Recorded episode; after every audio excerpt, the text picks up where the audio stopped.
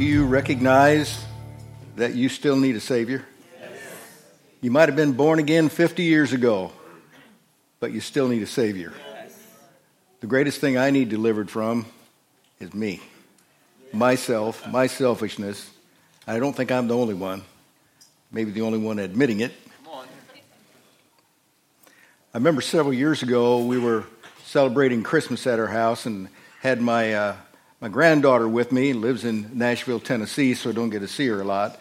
But she was sitting beside me on the couch, and I was reading to her uh, that that poem the night before Christmas.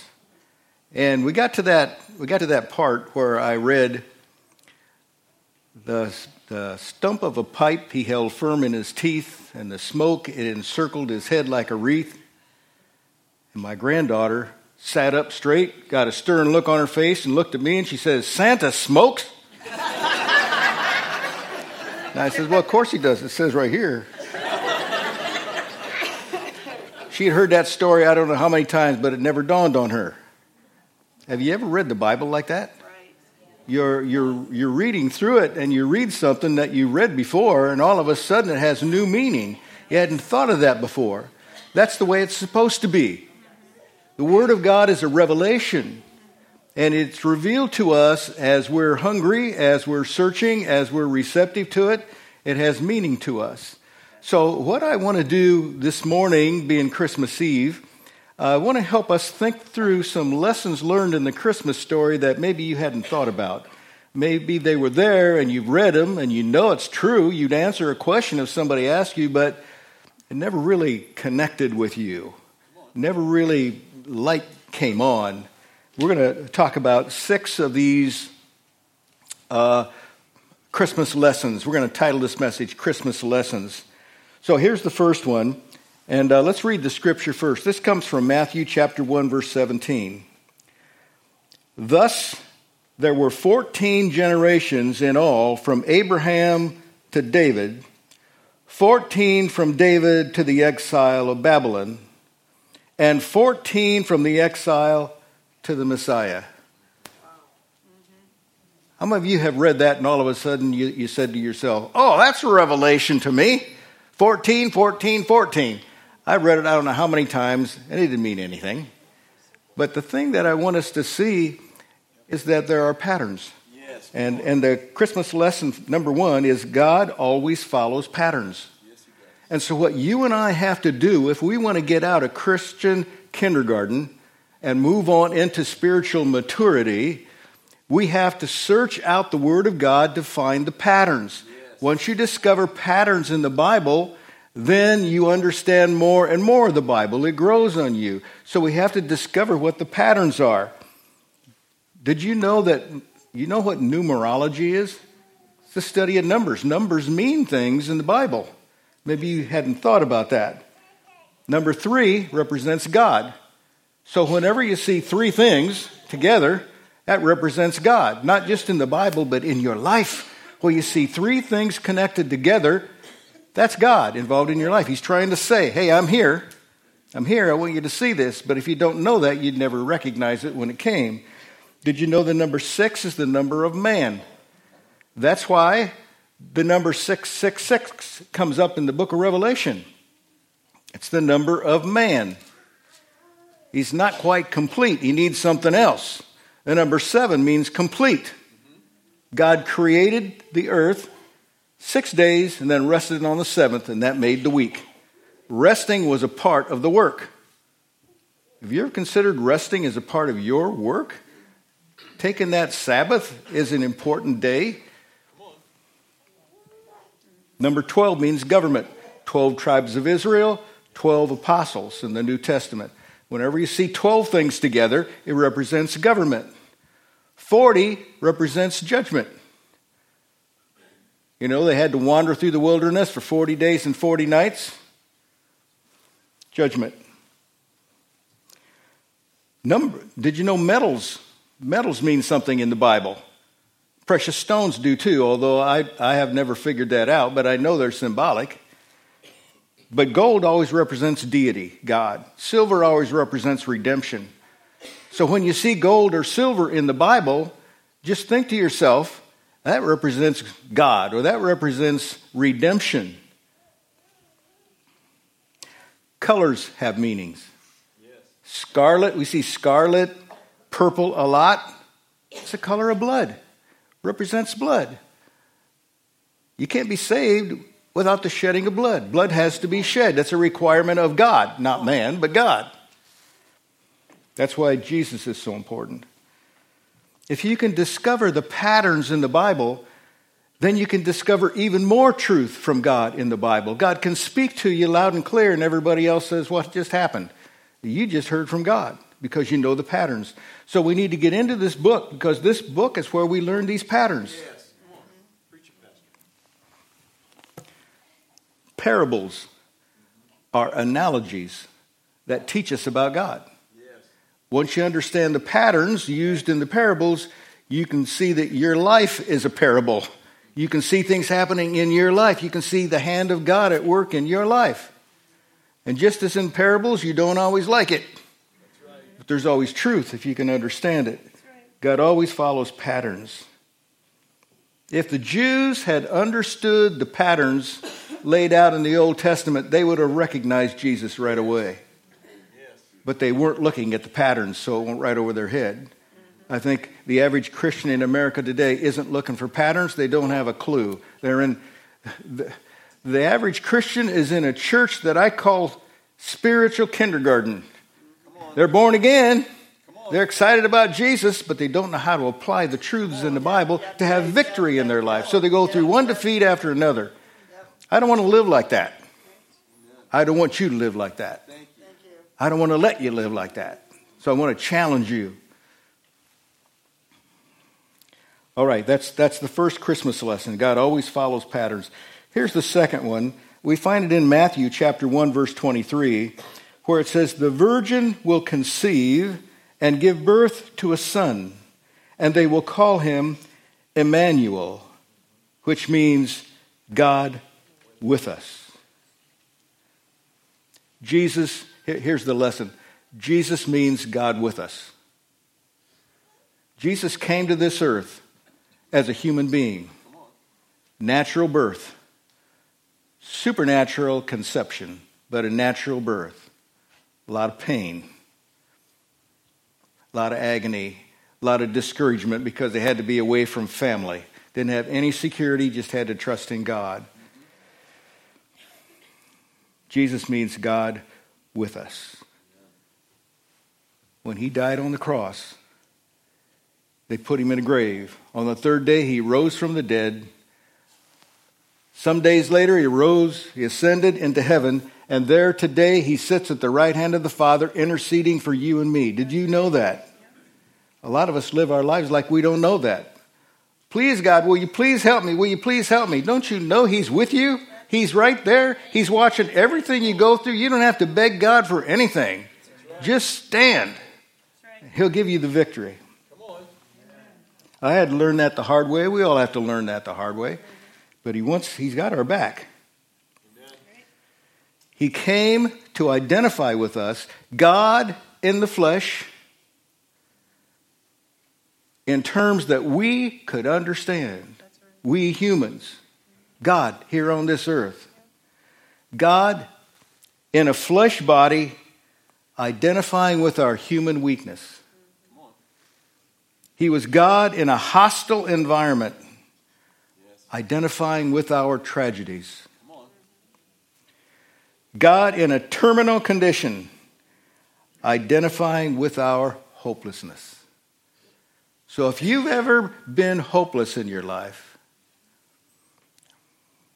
I feel like the Holy Spirit's speaking to me right now that there's somebody in this room that you are hopeless. You can't see any possible way out of this dilemma. You've lost all hope. I want you to know you're looking in the wrong place. Jesus has his eye on you. He's never turned his back on you. He never will turn his back on you. He loves you. Jesus came to show us that you can live a human life in this hostile environment on planet Earth and still be victorious. Yes. He came to show us we don't have to yield to sin. That's right. Showed us how to do that. And his spirit, When you and I reach out and we open our heart to Jesus Christ and give our life to Him, our sin is nailed to the cross and He sends His Holy Spirit into our lives. He identifies with us in, on the inside, working outward. So we should see Jesus in everybody around us. And if people around you don't see Jesus in you, you need to change some things. Because that's what Christianity is. Holy Spirit living inside of us, God with us. Let's look at this third lesson because the clock's still ticking. Matthew chapter 2, verses 1 and 2, Christmas story. It says, After Jesus was born in Bethlehem in Judea, during the time of King Herod, Magi from the east came to Jerusalem and asked, Where is the one who has been born King of the Jews? We saw his star when it rose and have come to worship him. The point I want us to see is there are three things in what we just read in that brief paragraph. Three things that all happened. They all came together at the same time. God is the timekeeper. That's the point if you'd like to take notes. Uh, God is the great timekeeper. He's got this clock and he's managing it. Just picture God with this clock and he's arranging events according to his timetable. Three key things all happen together. The first one Jesus was born in Bethlehem. Why Bethlehem? That's just this little hick town. Nothing's happening. It's right in the middle of no place, no economy there. Why would, why would the king of the world, the representative of God, come to this little town of Bethlehem? Because it was predicted. In Micah chapter 5, verse 2, it says, But you, Bethlehem Ephrathah, which is another name for Bethlehem, though you are small among the clans of Judah, out of you will come for me one who will be ruler over Israel, whose origins are from of old. In other words, God planned this a long, long time ago, and here he comes on this particular day, Christmas, which probably wasn't December 25th, but Christmas at the time when Jesus was born. That happened on a particular time, and God had set that time.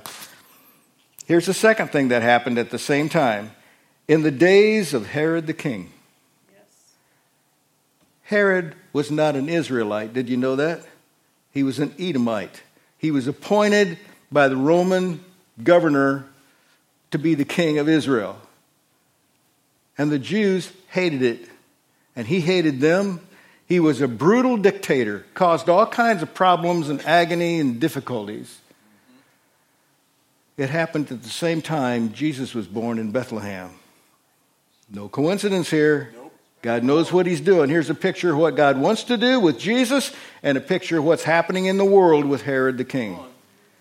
Then the third thing that happens at the same time, they all line up there came magi from the east.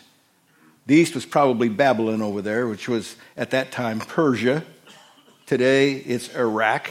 They probably came up, I mentioned this the other day, they came up over the, let me see, I'm trying to see how you see it, over the Fertile Crescent down here to Israel over on the other side. It's a trade route, big caravan of camels hauling a bunch of things to sell. And they were traveling on that to come around to Israel to trade they had camels loaded with stuff. That was their treasures. They had all kinds of stuff. What a strange coincidence. Three things happening together. First, you got a, the Savior of the world being born. Herod, the king of the world, all ready to pounce on that baby and, and execute all the babies to try to get rid of him At the same time, you got a bunch of Israelites who are coming back to the homeland to make a little money, and they see a star and they recognize it, so they want to come see the baby. So they go to Herod. Herod sends them to Bethlehem. This all comes together. Three big aspects, three big dynamics that are happening at the same time. And what you need to know is you are on this earth, and God is with you and He's watching you, and there are no accidents. Everything is designed by Him. He's got a master plan. We don't understand it, but we're discovering it day by day, year by year. We're discovering what that plan is. God's timing is everything. Quit griping about your misfortune. His timing is everything. Amen. Just wait. God, sometimes in this analogy, is like the weather. If you don't like it, just hang on. It's going to change. God's going to change things. Yes. The wind's always shifting. Yes. All right. So God's the great timekeeper. That's the third one. Here's uh, here's the fourth Christmas lesson I want us to see.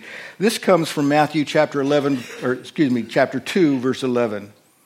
On coming to the house, they saw the child with his mother Mary, and they bowed down and worshiped him. Then they opened their treasures and presented him with gifts of gold, frankincense, and myrrh. They bowed down. That's what you do with a king. You bow down. And they presented gifts from their treasures. They didn't give all their treasures to him, but they presented him gifts from their treasures. Interesting. Here's the fourth Christmas lesson we honor the Lord with our gifts. Yes. You have a treasure. Yes. Did you know that? You have a treasure. Paul said in 2 Corinthians chapter 4 verse 7, "But we have this treasure in jars of clay to show that this all surpassing power is from God and not from us. We have this treasure in jars of clay. The treasure is God the presence of God, the Holy Spirit, and all His gifts and all His fruit. They're inside of us. He's put them inside. We have this treasure in jars of clay. That's not a compliment, folks. He's, he's calling us clay jars. We have something valuable inside this clay jar. That's what he's talking about. You, what, what, see, What's another word for a clay jar that's broken? A crackpot. That's what it is. Everybody turn to your neighbor and say, Now I know he's talking about you.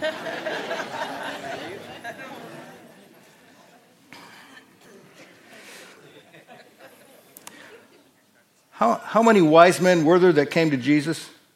Three. Are you sure?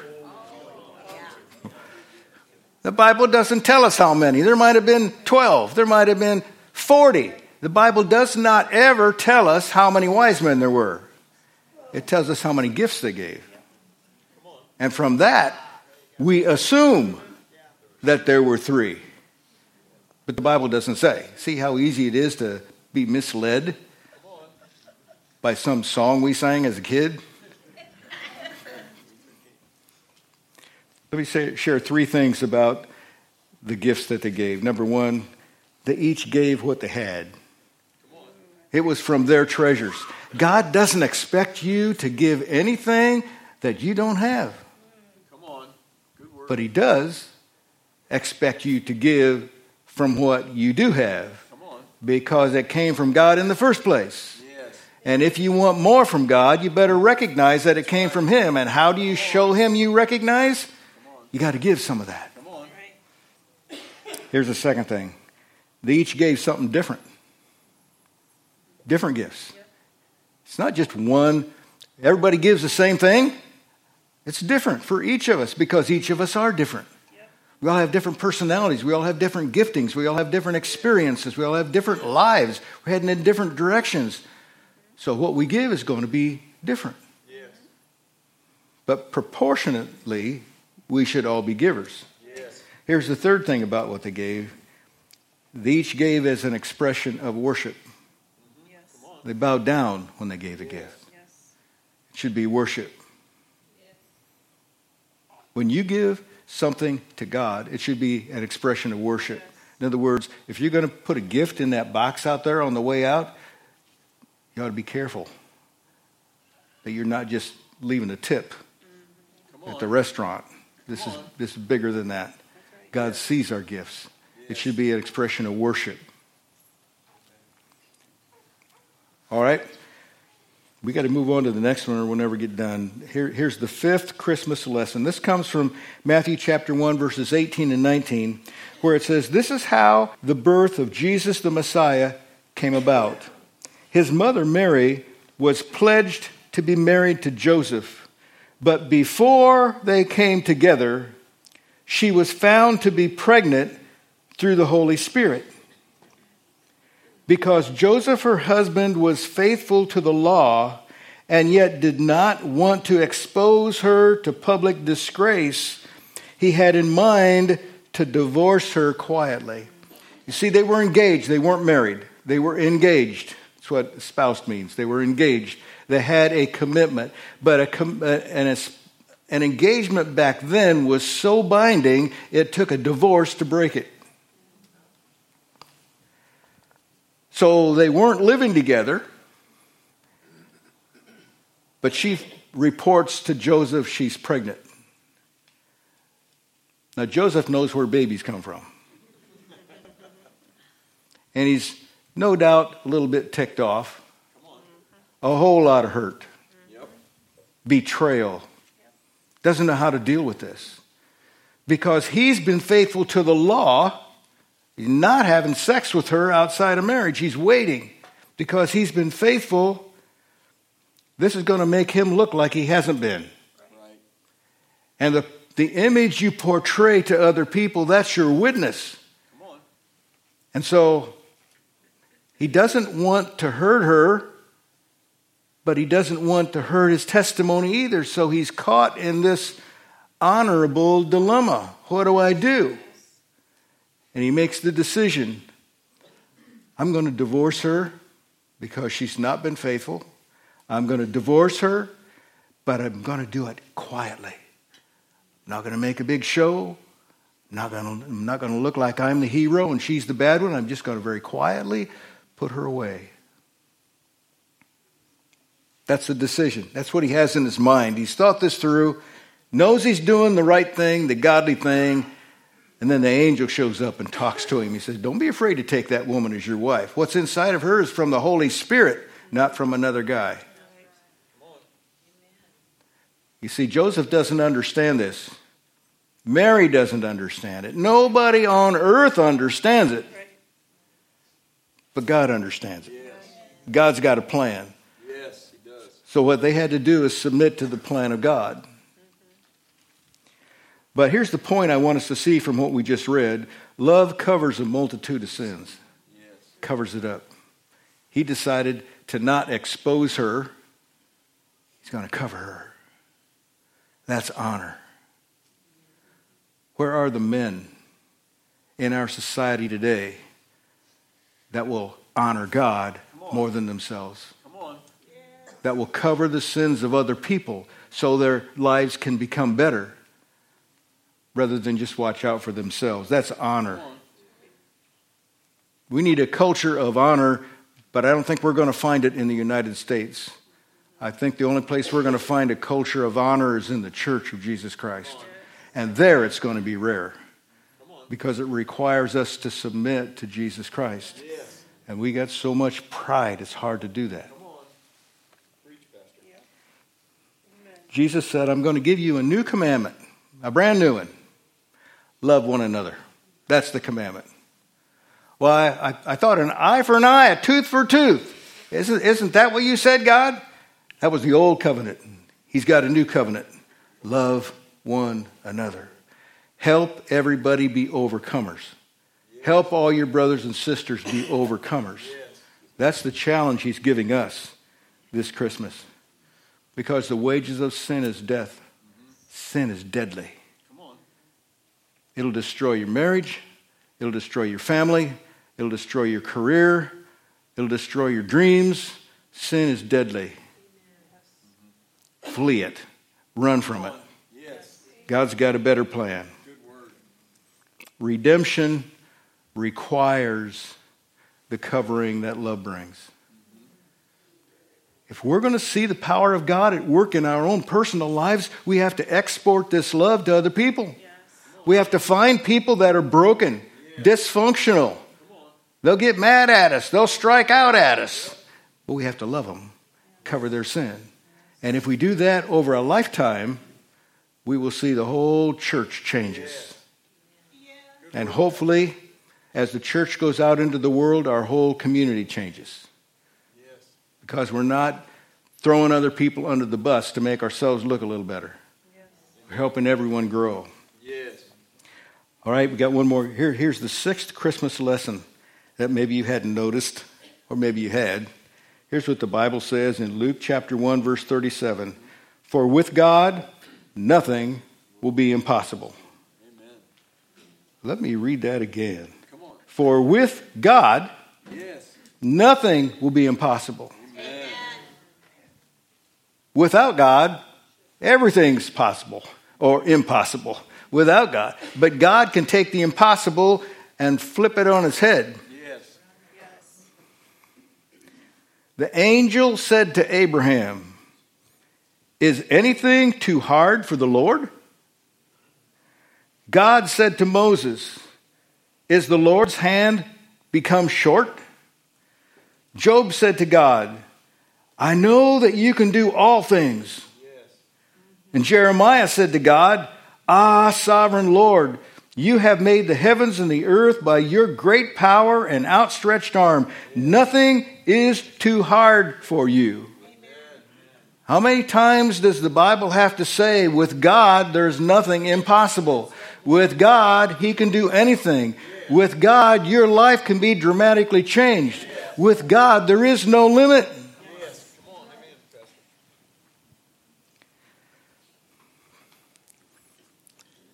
I'm going to make a prediction, but it's a conditional prediction. In other words, you have this is I'm going to make a, a prediction for your life for 2024. I'm going to predict it, but it's conditioned upon you doing what God tells you to do. And that prediction is God is going to pour out signs and wonders in your life. Yes. But the average Christian won't see it when it comes. Come on. Come on. They'll go home and talk about how lucky they were today. Boy, that was a good break. Christians recognize the hand of God. The language of the Spirit is coincidence. When things line up, that's a miracle. And you know, and I know, that those kind of miracles only come from God. I want you to keep your eyes open. Jesus said, Watch and pray. Pray, but watch at the same time. Keep your eyes open so you don't miss it when God sends it to you.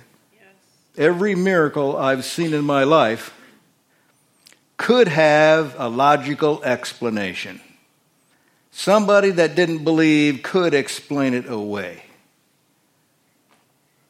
But as I look back on those miracles in my life, and I've seen a lot of them, as I look back on them, what I see is God arranges things yes. so that I get blessed. Yes. Over my lifetime, I want to see God arrange things in your life so you can be blessed. I'm going to ask the worship team to come back up because we have one final song to share with you. Have you looked around lately? Have you looked at your life lately? Are you where you think you should be if God's favor is on your life? I mean, it's time to take uh, Inventory. That's the word I'm looking for. It's time to take inventory of your life. Are you where you think God wants you to be? I don't mean rich and famous. God doesn't necessarily want anybody rich and famous. He wants everybody blessed. Yes. And the blessing is his favor in your life. If you don't have his favor in your life, something's missing. Maybe it's Jesus. Maybe you don't have that spirit inside of you, the spirit of Jesus Christ, the spirit of God inside of you that gives you that life. Maybe that's something you want. Maybe that's something you thought you had or you want to get, but you don't feel like you have it right now. This is a, this is a turning point. Before you go into 2024, a whole new year with a whole new set of circumstances, maybe you need to make things right in your own personal life. Maybe you need to make sure that the Holy Spirit is living on the inside, that He's given you new life. that his favor is on you, that Emmanuel means God is with you.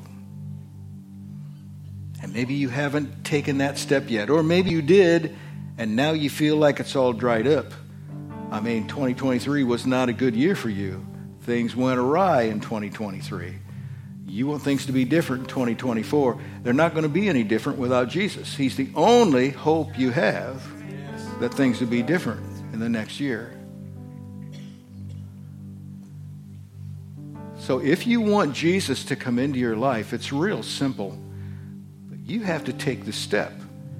God wants to respond, but He's waiting for you to take that next step. He already took the first step when He went to the cross. He took another step to bring you here this morning so you could hear this message. Now, the question for each of us is what are we going to do with this information? What are we going to do with what we just heard? How are we going to make it real in our own lives? And if you want to open your life to Jesus Christ, let me tell you what to pray and you make it your prayer. You need to say, right, right where you are, you need to say it to yourself. Not to yourself, say it quietly to God. Just make this prayer Lord, I'm a sinner. I know I've messed up. You just kind of say that to God. I know I've messed up. I've let you down. I've tried and failed. I need a Savior. I need a Savior in my life. And in this Christmas time, I want to be receptive to what you're doing. I want to open my life. I ask you to forgive that sin. Just tell, it, tell him that. I, I want you to forgive the sin in my life. And trust me, He knows every sin. There's no secret. He remembers what you did 40 years ago. He remembers. You need to confess it, speak it out, say, That was wrong. That was all about me. I hurt other people. Just acknowledge it and ask Him to forgive you. Ask Him to send His Holy Spirit to come into your life. Why would He not want to do that? He wants you to be the church. He wants the church to shine. He wants the light to be bright. So, why would He want us to stay in that bondage? He wants to forgive. Ask Him to forgive. Ask Him to send the Holy Spirit in your life and ask Him to guide you so that your life can be better in the days ahead. That's all you have to do and he would put his seed on the inside. Seeds grow slow, you know that? I wish they grew fast, but they grew slow. They grow slow. It takes years to develop. Why would we want to wait till the last minute of our life and give our life to Jesus when we don't have any time to grow? Now is the time to plant the seed and begin that growth in your life. Heavenly Father, I pray right now for my brothers and sisters in this room you are a great God, and you want only the best for children. But we have not given you chance. Right now, Father, we want to give you a chance. We want to open our heart to you. Use us for your glory. We pray this in Jesus' name. And all God's people said, Amen. You have a Merry Christmas.